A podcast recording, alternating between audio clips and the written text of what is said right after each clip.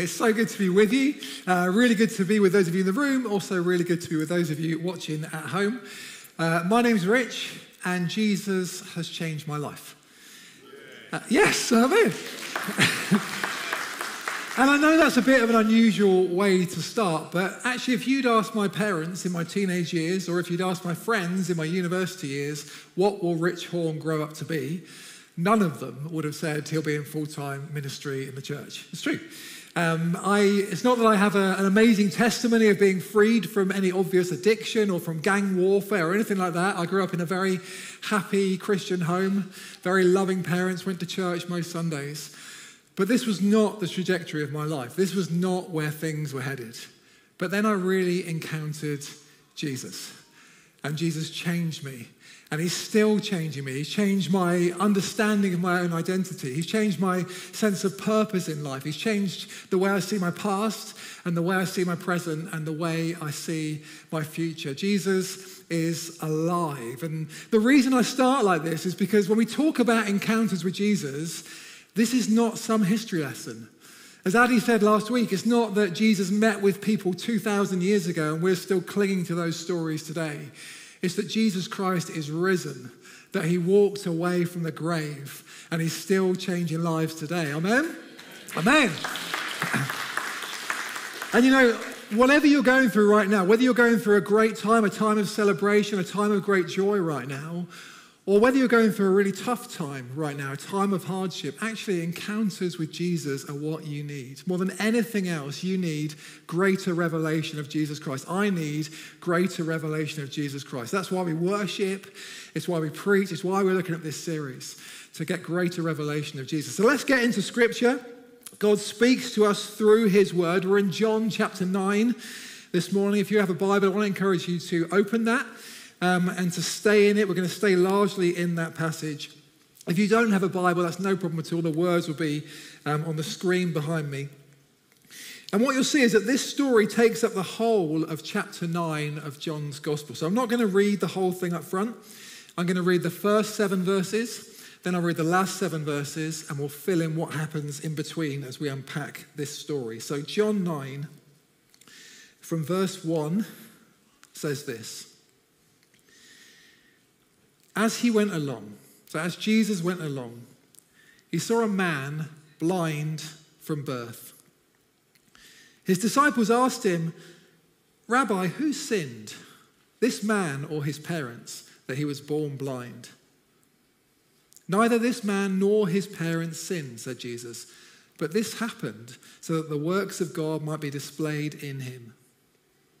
As long as it is day, we must do the works of him who sent me. Night is coming when no one can work. While I am in the world, I am the light of the world." After saying this, he spit on the ground, made some mud with the saliva, and put it on the man's eyes. "Go," he told him, "wash in the pool of Siloam." This word means sent. So the man went and washed and came home seeing. And then from verse 35 onwards, Jesus heard that they had thrown him out. And when he found him, he said, "Do you believe in the Son of Man?" "Who is he, sir?"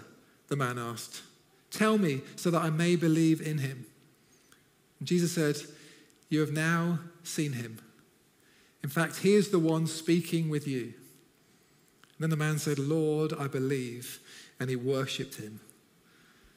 And Jesus said, "For judgment I have come into this world, so that the blind will see, and those who see will become blind."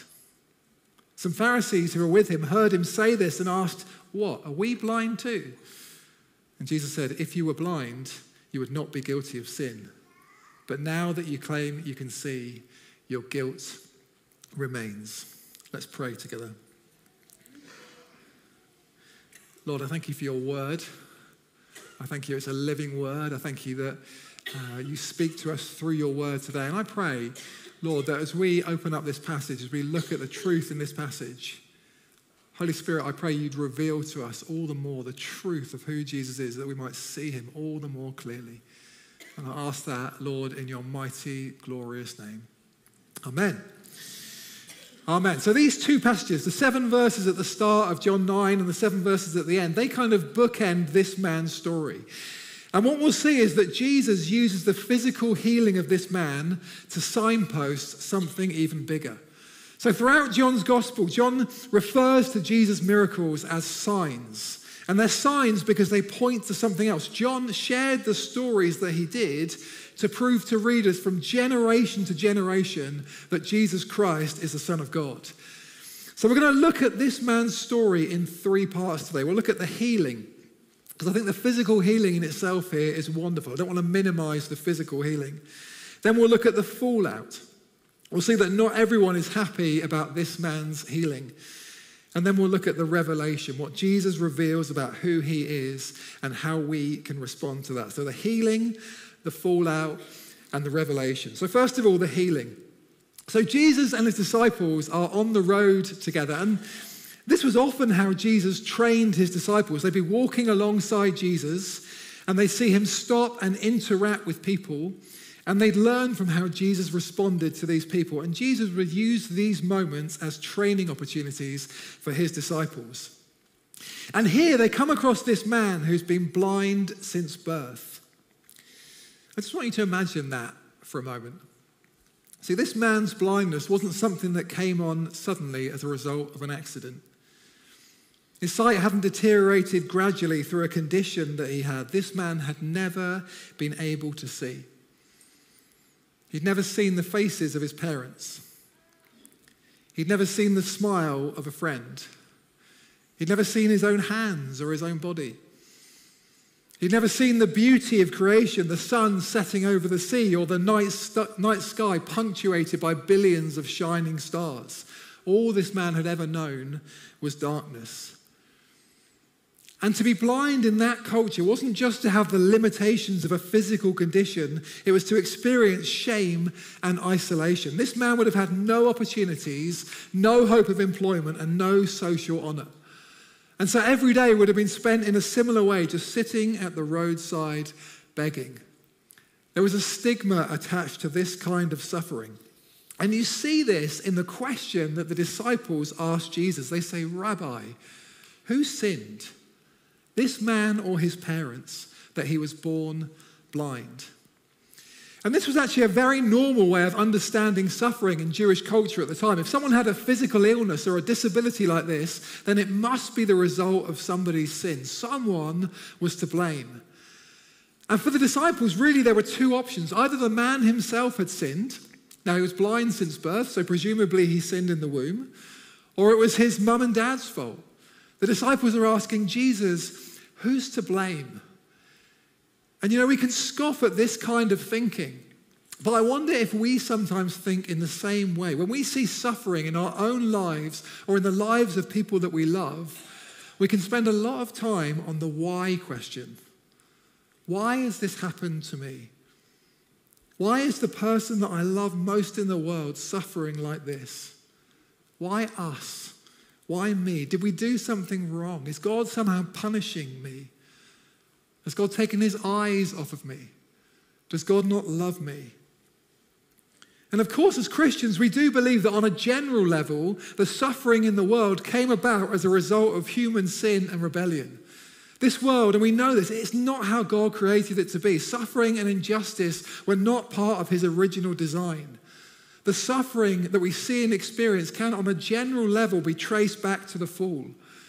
And we know too, don't we, that if we don't live in the way God designs us to live, then there can be suffering that comes as a natural consequence to that. But if we see someone suffering, and our response is to think, well, they must have done something particularly wrong, then we go beyond what the Bible teaches. In the Bible in One Year this week, we've been going through the book of Job. The book of Job is a hard book to read in lots of ways. Job was a man who experienced terrible suffering and loss. He experienced the loss of his kids, his property, his possessions. And his friends, in trying to comfort him, they just end up accusing him. It's like they're saying, "You must have done something, Job, to make God angry with you, because he's punishing you like this." And by the end, Job's had enough, and he turns to them and he says, "You are miserable comforters, all of you." And it's a pretty cruel way of understanding suffering, isn't it? It's incredibly self-righteous. Because what it assumes is that some people sin and some people don't. And it doesn't fit with the reality that we experience. We know that in our world, some not very nice people have very nice lives. And some of the nicest people that we know, some of the kindest people have incredibly tough lives. And so in the book of Job, God himself rejects this understanding of suffering. He says to Job's friends, I am angry with you because you've not spoken the truth about me. And here in John 9, Jesus rejects this thinking too. Notice Jesus' response to his disciples. He says, neither this man nor his parents sinned, but this happened so that the works of God might be displayed in him. Now, Jesus, of course, isn't saying that this man or his parents were sinless people. There's no one apart from Jesus who's ever lived a sinless life. But he's saying that the man's blindness was not directly caused by individual sin. And actually, Jesus sees this man's suffering in an entirely different way, not in terms of what is the cause, but what is the opportunity. And I think this is a much, much harder way of seeing suffering. I wonder, do we see our own suffering in that way? Are we able to say, not God, why is this happening to me, but God, what will you do through this? How will you use even this for your glory? And how will you use even this for our good? This is Romans 8 stuff. Romans 8:28 says, we know that in all things God works for the good of those who love him, who've been called according to his purpose. And you know, we might know that passage. You might even be able to recite that passage. But to have the faith to think like that in the face of genuine suffering, to trust that God will use it for his glory and our good, well, that takes, I think, incredible spiritual maturity. And that takes knowing the character of God. And that takes revelation of Jesus Christ. And then in this passage, Jesus does something weird. He does something really odd. We run prayer team training at King's. And as part of that, we teach our prayer team how to pray for the sick. And nowhere in our prayer team training manual will you find the method by which Jesus heals this man. So in verse 6, it says, after saying this, he spit on the ground and he made some mud with the saliva and he put it on the man's eyes. And you can almost imagine the disciples' response. They're thinking, what are you doing, Jesus? What is Jesus doing here? Because the disciples have seen Jesus heal in all kinds of different ways. Sometimes Jesus would heal just with a word. He'd speak and a person would be healed. Or he'd speak and the dead would come back to life. Just with a command in authority. Sometimes Jesus would heal just with physical touch. Sometimes Jesus would heal people who aren't even present with him at the time. But here, he heals like this. I guess if you're the creator of the world, you can heal however you like. But maybe this healing isn't as random as we might think. I heard a preacher recently link the way that Jesus heals here to Genesis 2. Genesis 2 verse 7 describes how God created human beings in the first place. It says, then the Lord God formed a man from the dust of the ground and breathed into his nostrils the breath of life, and the man became a living being. And we don't know this for sure, but I wonder, as Jesus breathes out and spits onto the ground, and takes the mud off the ground and puts it on the man's eyes, it's almost like an act of recreation. That Jesus is undoing the effects of the fall, all the decreation that sin has brought into the world, and restoring this man to how he was originally intended to be. And then Jesus speaks to this man. Go, Jesus told him, wash in the pool of Siloam, which means sent. So the man went and washed and came home seeing. You know, I love this man's obedience. Jesus speaks, and so this man goes and he washes and he sees. He's healed in this pool called sent. He's healed by the one who was sent from the Father. And now for the first time, this man who's never been able to see is aware of shapes and color and contrast. I guess he hadn't even known the darkness he had been in because he'd never experienced the light before. And in itself, this is a wonderful story. This healing moment is a wonderful story of Jesus moving in power and love. This man's life is changed in a moment through a real encounter with Jesus. What's not to like about this story? Well, according to this passage, there's plenty that's not to like. Let's take a look at the fallout that comes as a result of this healing. I didn't read the middle section of this story earlier, but if you've got your Bible open, just take a look at the middle of this story in John 9. You'll see that this whole community is affected by this man's healing. And no one quite knows what to do with it. So first of all, you get the neighbours. They're people who've seen this man every day as he sat at the roadside begging. They'd walk past him as they went about their lives. And now this man can see. This man who's been blind since birth can see. And the only thing they can come up with, and honestly, this is their best explanation, is that this isn't even the same man. And you see this whole debate going on. Verse 9 says, some claimed he was the same man. Others said, no, he only looks like him. The man himself says, I am the man, it's me. And they ask him, how then were your eyes opened? And he replied, the man they call Jesus made some mud and put it on my eyes. And the neighbours don't know what to do, so they take him to the Pharisees, the religious elite. And the Pharisees begin to interrogate this man. Same questions. Were you born blind? Yes, I was born blind. How is it that you can now see? This man Jesus put mud on my eyes and I washed, and now I see. It's this whole circus of fallout that you get in response to this healing. They even get his parents involved. They bring in his mum and his dad. Is this your son? They ask. Is this the one you say was born blind? How can he now see? We know he's our son, they say. We know he was born blind, but how he can see now or who opened his eyes, we don't know. Ask him. He's of age, he'll speak for himself. And the passage tells us that they did this out of fear. They knew that if they said that Jesus healed this man, they'd be thrown out of the synagogue. See, what Jesus did here disrupts people. And it's meant to. It disrupts this entire community, and it's intentional. Jesus knew the effect that this healing would have on people, particularly the Pharisees. This healing isn't just a nice gesture. This was meant to disrupt people back then, and it's meant to disrupt us as we read it today. If it doesn't, I think we've totally missed the point. See, the reason the Pharisees are so worked up is that Jesus did this on the Sabbath. In Jewish law, you cannot do this. You can't heal on the Sabbath. And the way that Jesus heals, kneading the mud and then putting it on the man's eyes, that is illegal on the Sabbath. Maybe that is why Jesus healed here in the way that he did. This is intentionally disruptive.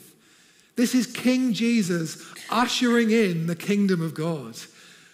And what you see is it's a wonderfully kind kingdom, isn't it? Where Jesus sees pain and suffering, he brings healing. Where he sees hopelessness, he brings hope. Where he sees shame and rejection, he brings welcome and grace. And where he sees legalism, he brings challenge. Can't heal on the Sabbath. The Sabbath was made for rest. The Sabbath is designed to heal us. And the Pharisees totally miss it. They're so obsessed with their laws that they miss who Jesus is. How about you? How about you? Because you can be in churches all of your life and totally miss it. If it's just religion, if it's just habit, if it's just something that you do on a Sunday, then you've missed it. I said at the start that Jesus has changed my life. Yes, I grew up going to church. But it wasn't really until my early 20s that I saw who Jesus was. So there was a moment in my 20s where I was walking down the street in London. I was reading a book. And suddenly I saw my whole life in a new way. I saw things that I'd done to that point, ways that I'd upset people and hurt people. I suddenly saw the hurt that I'd caused. And I knew, of course, before this point that I wasn't perfect. But now I saw it in a new way. And I experienced a grief at some of the ways I'd hurt people. And what I know now is that what the Holy Spirit was doing was the Holy Spirit was bringing revelation of my sin. He was bringing revelation of my sin. And I felt this grief. But that's not all the Holy Spirit revealed in that moment. In the same moment, I saw and I knew that I was personally forgiven for all these things. That actually when Jesus died on the cross, that it was for me. That he took my sin and my selfishness and everything that I'd done wrong on himself so that I could be set free and I could be saved. And I felt and I experienced the love and the grace and the forgiveness of God for me. I felt it personally. I remember being in a lunchtime church service around this same time, and the gospel was preached, and it was a message that I'd heard countless times before, almost every Sunday since I was very, very young. But now the gospel was preached, and I heard it in a totally new way. It became real for me. It moved me in a way that it hadn't before. And I saw in a new way, and I realized what I'd been missing all that time. Because when you've never seen the light before, you don't even know that you're in darkness. And I've had other moments like this along the way. Do you know, I'd love more. I love it when we worship and we really, really see Jesus. I'd love more moments like that. And I'd love to say that every day since that first moment that I've seen Jesus more clearly. And that's just simply not true. Because sometimes I find it really hard to see Jesus. Sometimes because of the circumstances of life that come at you. Sometimes my vision of him becomes more foggy and blurred. But I know who Jesus is. How about you? Have you had that revelation of your sin and of God's grace? That is what happens when you come face to face with Jesus. And the Pharisees, they totally miss it. But I love how the man born blind responds. Because notice, this man's life doesn't get easier after he's been healed. In fact, in lots of ways, it gets harder. He gets interrogation from his neighbors and the Pharisees. He gets his own parents dropping him in it because they're scared of being thrown out of the synagogue. This man was blind, but now he can see. But all he can see are these angry faces just coming at him and challenging him and interrogating him. I love how this man responds. It's so simple. You know, he just tells his story. In the face of growing persecution, as the accusations against him get stronger and stronger, he just keeps on telling his story. It's so simple. You know, when we talk about blessed, this is the second S. It's story, that we tell the story of what Jesus has done in our lives. That's what it is to be a witness. We don't have to have all the answers to the hardest questions that people ask us. In fact, several times in this story, this man says these three words that I think we often feel we're not allowed to say as Christians. He says, I don't know. I don't know where this man is or who he is. I don't know if he's a sinner. But one thing I do know is I was blind, but now I see. And in fact, as this story goes on, this man grows in courage. I love this. By verse 27, after being asked the same question over and over again, he says, I have told you already and you did not listen. Why do you want to hear it again? Do you want to become his disciples too? I love it. Of all the evangelists in history, this guy is one of my favorite. I'm rooting for this guy by the end. He's so bold. He's so brave. He's so courageous. And you know, it doesn't go well for this man. By the end, he's thrown out of the synagogue. And where before he faced shame and rejection because of his blindness, now he's thrown out and rejected because he witnesses for Jesus. That is the fallout of this story. So what about the revelation? Well, what we learn from this story is that there's more than one way to see. There's our physical sight, of course. There's what we see with our eyes, but there's also a deeper and more profound kind of sight too.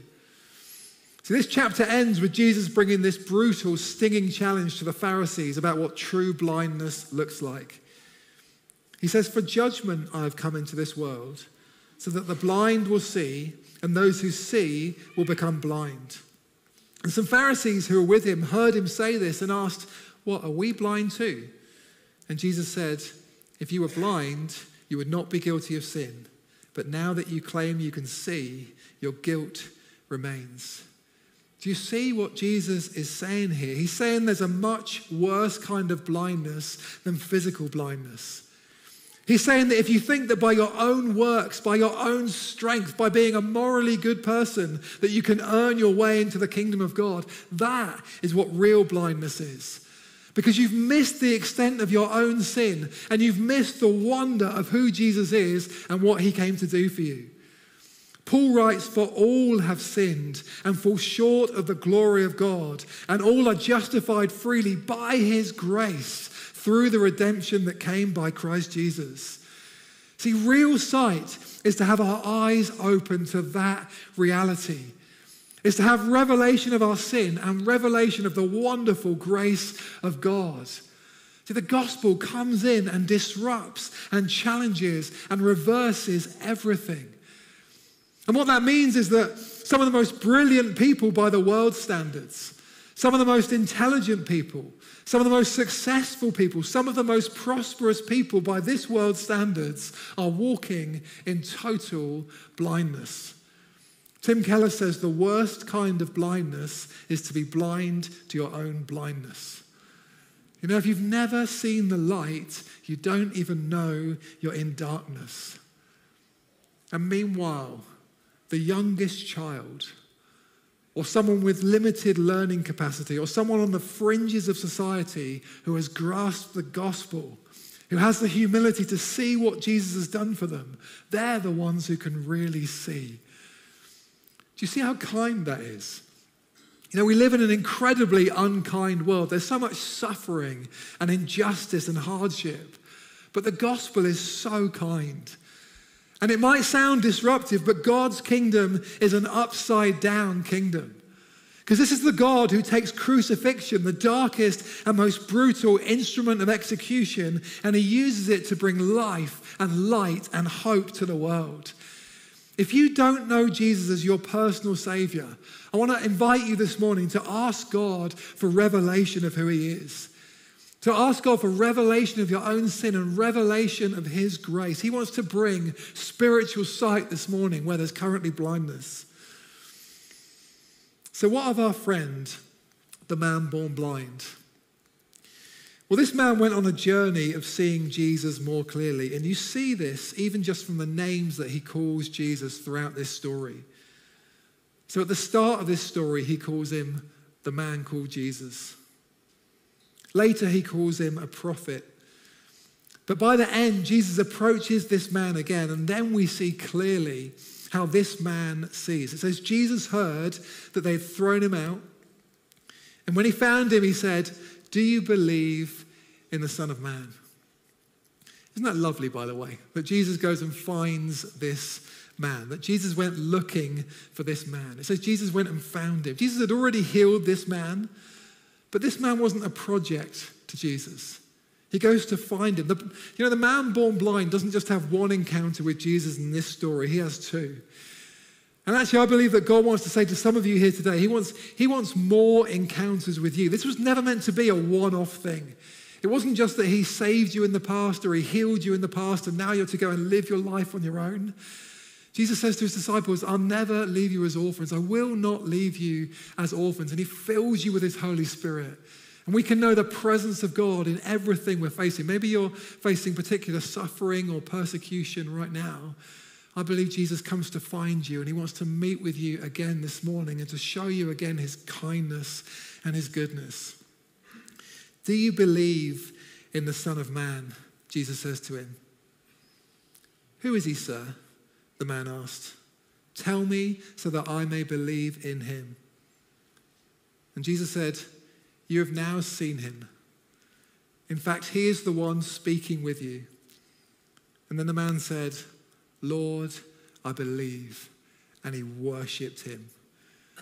This man falls at Jesus' feet and worships him. He has seen enough to realize who Jesus is. And in the disorientation and the isolation and the hardship that he still faces, this man worships. See, that's the response when you see who Jesus is. It is to worship.